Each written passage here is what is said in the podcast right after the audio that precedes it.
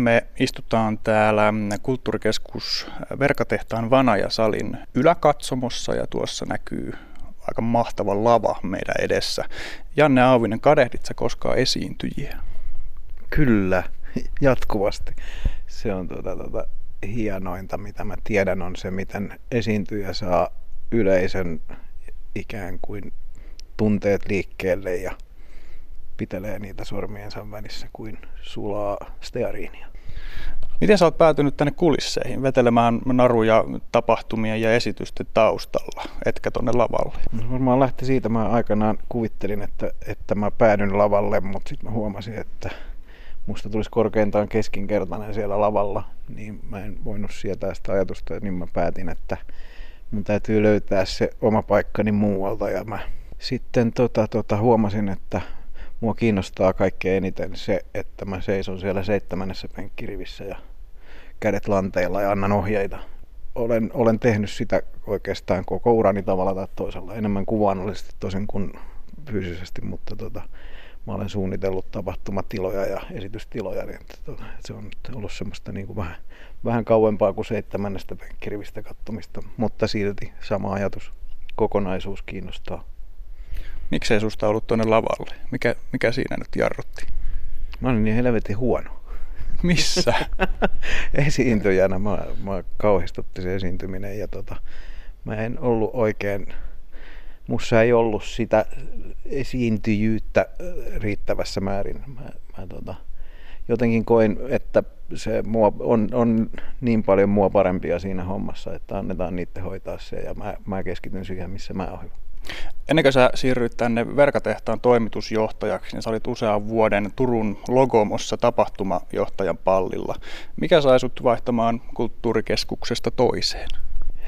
Se on varmaan siis ensinnäkin tämä Verkatehdas on mulle äärimmäisen rakas talo. Mä oon tätä ollut suunnittelemassa silloin aikanaan, kun tämä, tämä syntyi tähän muotoonsa, kun se nyt on. Ja tota, jo silloin mä sanoin suureen ääneen avajaisissa, että nyt tuli niin hyvä talo, että mä haluaisin olla täällä töissä. Ja nyt sitten kun tuli eteen se, se että tota, täällä aukesi tämä, tämä oli aukeamassa tämä toimitusjohtajan paikka, niin sitten se jonkinmoinen semmoinen vähän niin kuin uralla eteenpäin meno, uudet haasteet, u- uudenlainen semmoinen uuden kehittäminen, myöskin tänne syntyvä toi lisärakennus houkutteli, kun se on se mun leipälajeni on nimenomaan tämä uuden, u- uusien tilojen rakentaminen ja suunnittelu ehkä se on joku kauhean vaihtelun halu ja semmoinen.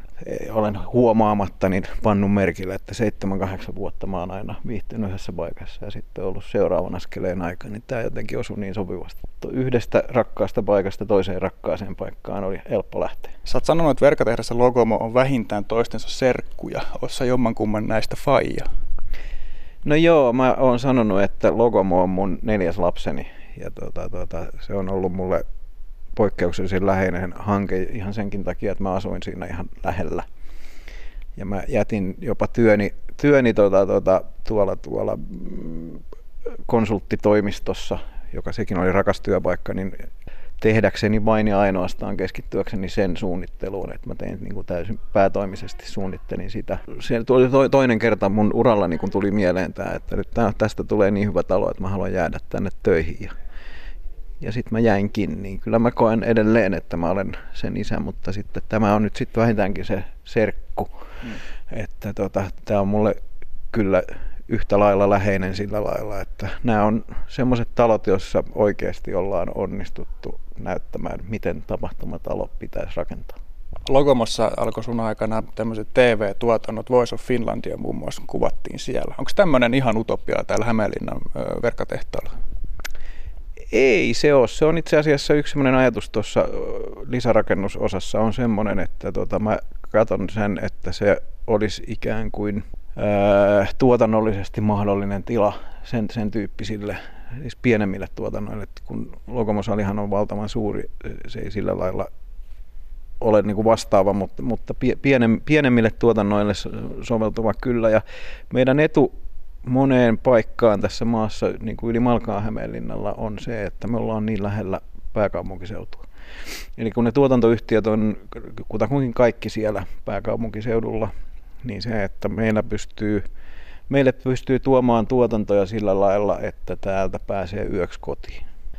Se on semmoinen iso asia, miksi isoja TV-tuotantoja harvemmin viedään niin kuin kauemmas sieltä kehä kolmoselta, koska tota, se on niin kallista se koko sen kruun majottaminen jonnekin. Niin tota, tällä hetkellä Helsingin seudulla on vähän pulaa noista, noista tuotantotiloista ja toi sinne justiinsa avataan lentokentän lähelle yksi, yksi tuotantostudio, joka, joka tota, vähän auttaa, mutta tota, niille on kova tarve. Sä oot sanonut haluavas säilyttää verkatehtaan tämmöisenä koko kansan olohuoneena ja elitistisen kulttuurilaitoksen leimaa pitää välttää. Mitä tämä tarkoittaa?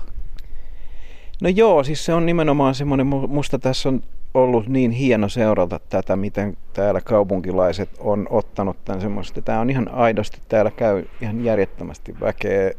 Täällä on kaikenlaista kulttuuria, se on niin kuin laidasta laitaan. On, on sitä vaikeampaa kulttuuria ja sitä korkeampaa kulttuuria, mutta on myös sit sellaista ihan niin kuin kansantaidetta ja on leffoja ja on, on, on jos jonkin muista tapahtumaa. Ja tota, tota, se, sitä, että on mu, mun mielestä aika hyvin jo sitä, että, että tota, koko kansanolohuone ihmiset kulkee tästä läpi ja tässä käydään kahvilla ihan muuten vaan, vaikka ei olisi varsinaisesti niin kuin mitään asiaa tännekään. Ja kun me saadaan väki tänne, niin sehän on aina suuri etu, koska tota, sitten hän huomaa yhtäkkiä, että herranen aika, täällä hän esiintyy Elvis. No tässä vieressä samalla verkatehtaan punatiilisella alueella on myös suistoklubi, arvostettu ja tunnettu livemusamesta täällä Suomessa. Oletko käynyt siellä koskaan keikoilla? Mä en kehtaa valhdella, että olen useita kertaa. En, en, en ole, olen käynyt kahdella keikalla vasta. Mä olen käynyt siellä monta kertaa kyllä siellä klubilla, mutta mä en ole käynyt, koskaan osunut silleen, että siellä olisi ollut keikka muuta kuin nyt sitten parin otteeseen. Siis sehän on ihan loistava. Mitä kävit katsoa? Siellä Local Voices esiintyi tuossa tota, taannoin, se, se, oli, se oli yksi ja sitten oli, tota, nyt, nyt mun täytyy sanoa, että oli semmoinen jatsbändi, jonka mä en tiedä mikä se oli, koska mä kävelin vaan ovesta sisään enkä, enkä edes kattonut mistään, että kuka siellä esiintyi, mutta se kuulosti ihan törkeä hyvältä. Niin, täällä on kuitenkin aika semmoinen mun näkemyksen mukaan arvokas tunnelma, kun tänne verkatehtaalle tulee. Onko tuommoisessa Prososessa rockiklubissa sitten jotain semmoista, mitä tänne voisi suoraan ammentaa? Ainakin sen mielettömän hyvän tunnelman, mikä siellä on. Se kaikki tuntuu tosi läheiseltä, että se ei saa se esiintyjä jäädä sillä lailla kauas. Se, se esiintyjän ja yleisön välinen suhde on sellainen kaiken kulmakivi. että jos ei se toimi, niin sitten se koko, koko tapahtumatila ei toimi. Mä en tiedä, siis sehän on ollut pyrkimyksenä tätä verkotehdastakin synnyttäessä, että, että me löydetään ja pidetään ja säilytetään koko ajan se tuosta rampin yli kulkeva sähkösäteily, mikä se onkaan, mikä sieltä tulee sieltä esiintyjästä yleisöön ja päinvastoin ettei tätä pidä kuvitella, että tämä on vaan pelkästään semmoinen arvokas, että täällä, tänne ei uskalla tulla ilman pikkutakkia että tänne saa tulla kyllä katsomaan kaikenlaista musaa. Ja me yritetään saada tänne enemmän tämmöisiä seisovia konsertteja, missä voi vähän kaljaa kaatua lattialle. Ja... Nyt tehdään siirtymä täältä Vanajasalin täydellisestä akustiikasta sun työhuoneeseen. Käydään katsoa, minkälainen on kulttuuribossin työhuone. No niin, sitten lähdetään.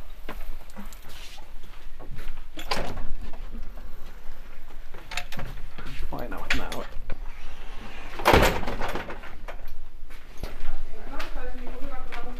Okei, nyt kävellään tämmöisen aika perinteisen lasisen, oikeastaan tämmöinen toimistokompleksiltahan tämä näyttää ja täällä on viimeisenä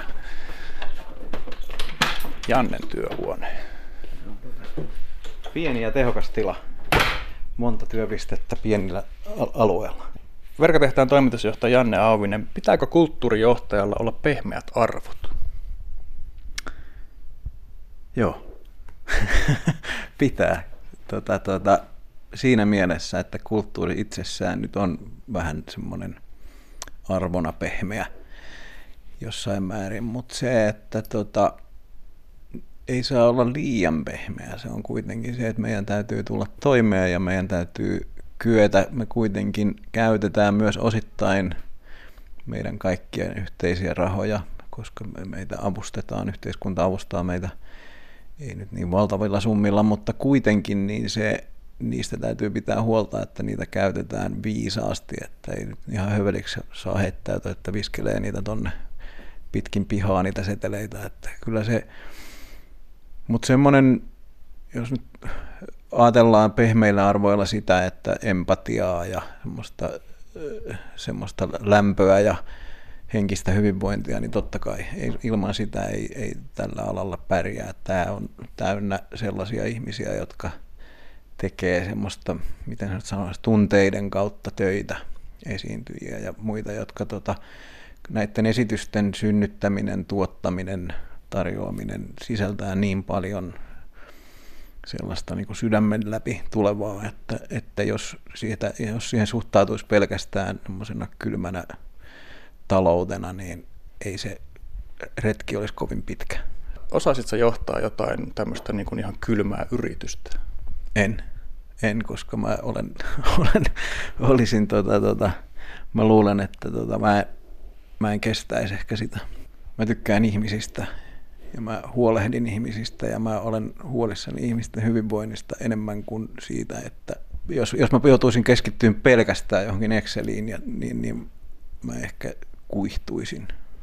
Kova yritysmaailma, yrityskulttuuri, en mä tiedä onko Suomessa sellaista edes kauheasti, niin tota, tuntuu mulle kovin vieraalta ja kaukaiselta. Mihin asioihin sun tapa johtaa perustuu täällä, no Lokomossa ennen tätä nyt täällä verkatehtaalla, kulttuurikeskittymien vetäjänä?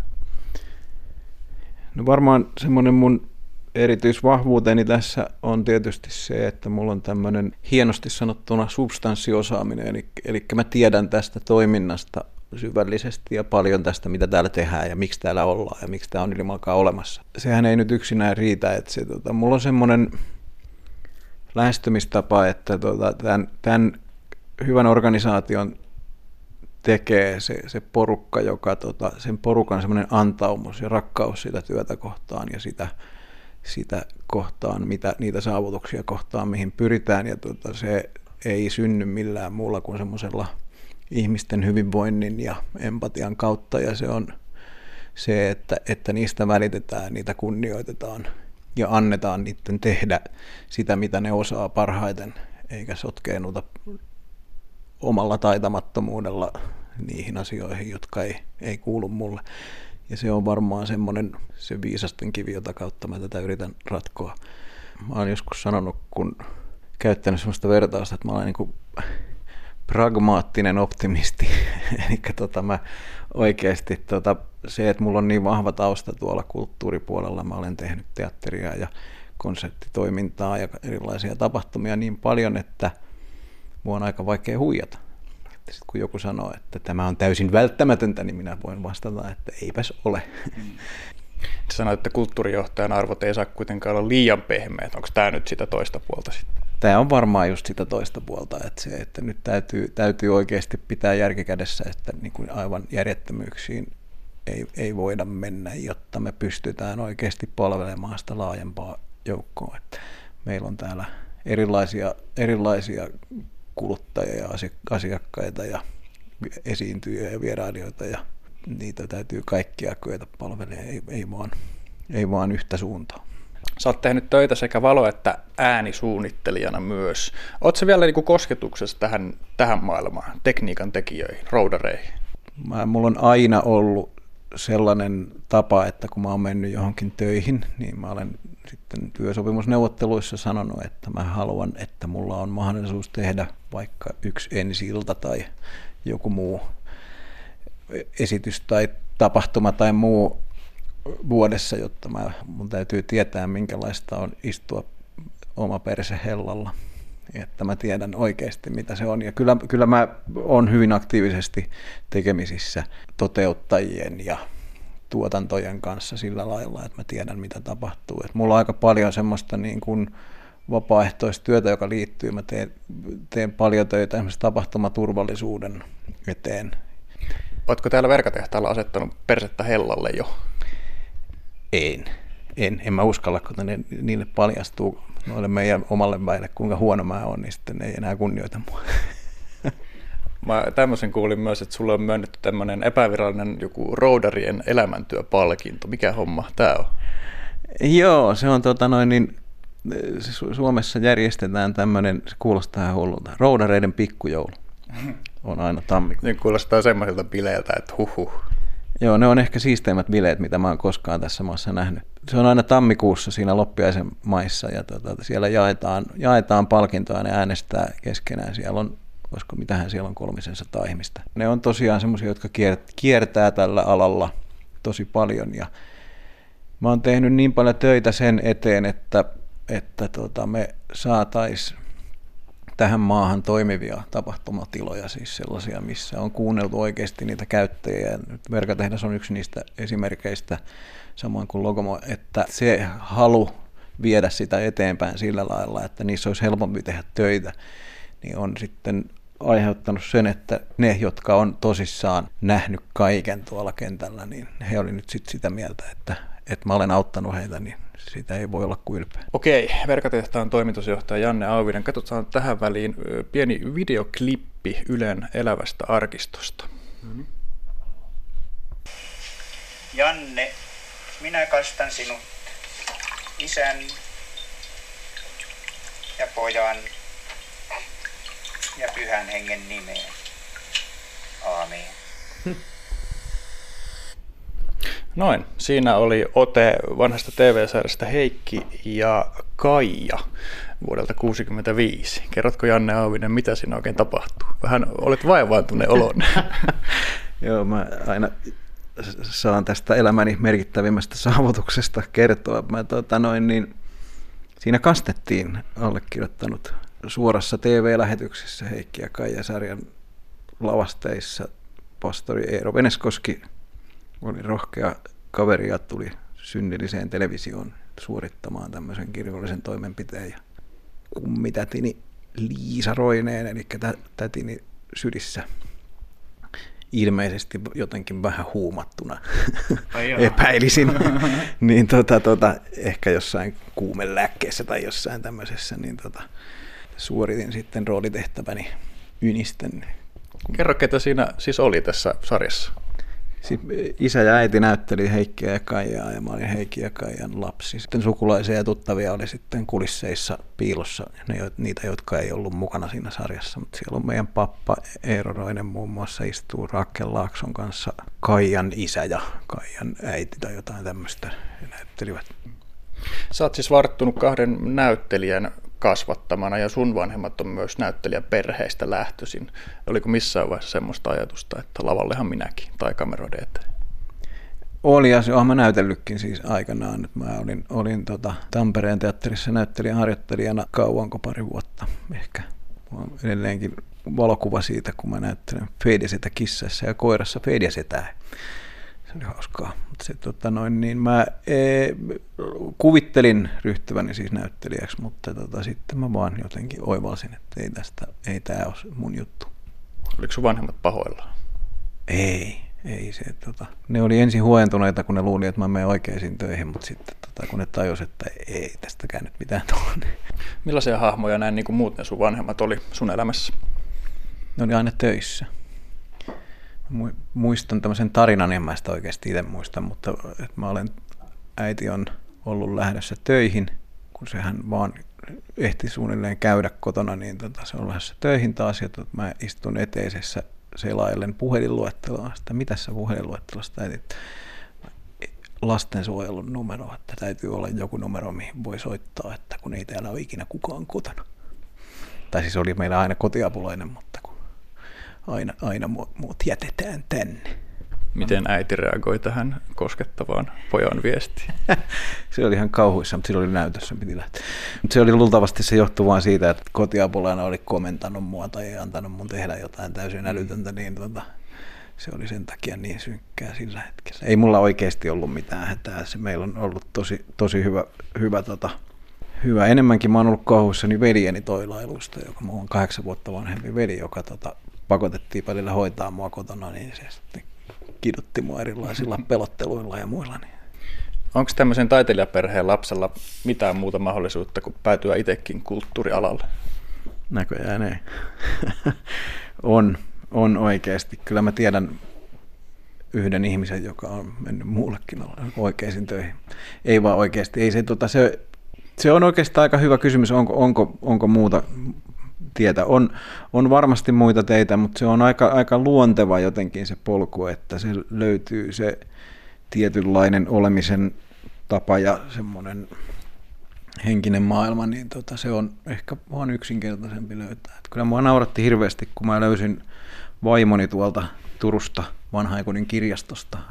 Hän oli kirjastohoitajana siellä, niin tota, tota, tota, siellä kun me tavattiin, niin sitten mä sanoin meidän äitille, että, että nytpäs minä löysin onneksi itselleni semmoisen vaimon, jolla ei ole mitään tekemistä teatterin kanssa.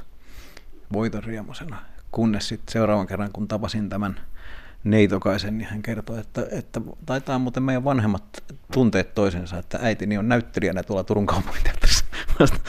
Voi hitto. Siis sen lisäksi vielä niin kuin pariudutaan kulttuurityyppien kanssa. Joo, tässä tapauksessa vahingossa. No te, teatterilaisethan pariutuu sen takia, koska niillä on niin kummalliset työajat, niin ei ne näe koskaan ketään muita. Ää, sun äitis Eila Roine oli pitkäaikainen pikkukakkosen juontaja, Eila mummina tunnut, tunnettu. onko sun lapset katsoneet pikkukakkosesta omaa mummoaan? Öö, joo, on ne, on ne toki jonkun verran, että tota, se oli semmoinen hauska, hauska juttu, kun kerran äiti oli tulossa kylään meille Turkuun ja tota, tota, me odotettiin sitä junalta, sitten mä näin, että taksi tuli siihen talon eteen, niin mä sanoin jollekin meidän lapsista, että katos vaan, että mummi tulee. Niin se juoksi ja haki kaukosäätimen. Laittoi telkkarin päälle. Sieltähän se mummi aina tuli. Miten se, niin kuin, mä ajattelen itteni lapsena, niin vähintään niin kuin psykedeellinen kokemus, että oma mummi on pikkukakkosessa ja myös sitten tässä niin kuin oikeassa elämässä. Tajusko he koskaan tavallaan ikinä, että tämmöinen asia siinä on meneillään? Ei, se, se, on, se on loppujen lopuksi taas se on sitten niin luonnollista ja ei siinä ole mitään ihmeellistä. Et se on, silloin kun mä olin pikku, pikkupoika ja mulla oli tota koulussa tehtävänä, että piti haastatella jotain kuuluisaa ihmistä, niin tota, tota, Mä sitä, mistä mä jonkun kuuluisan löydän. Ja äiti kysyi, että no, meillä on muutama tuttu tuossa ympärillä, että ei ne ole kuuluisia. Me tunnetaan ne. ne, ne ei tuntunut miltään, vaikka ne oli tota, ties mitä leffatähtiä.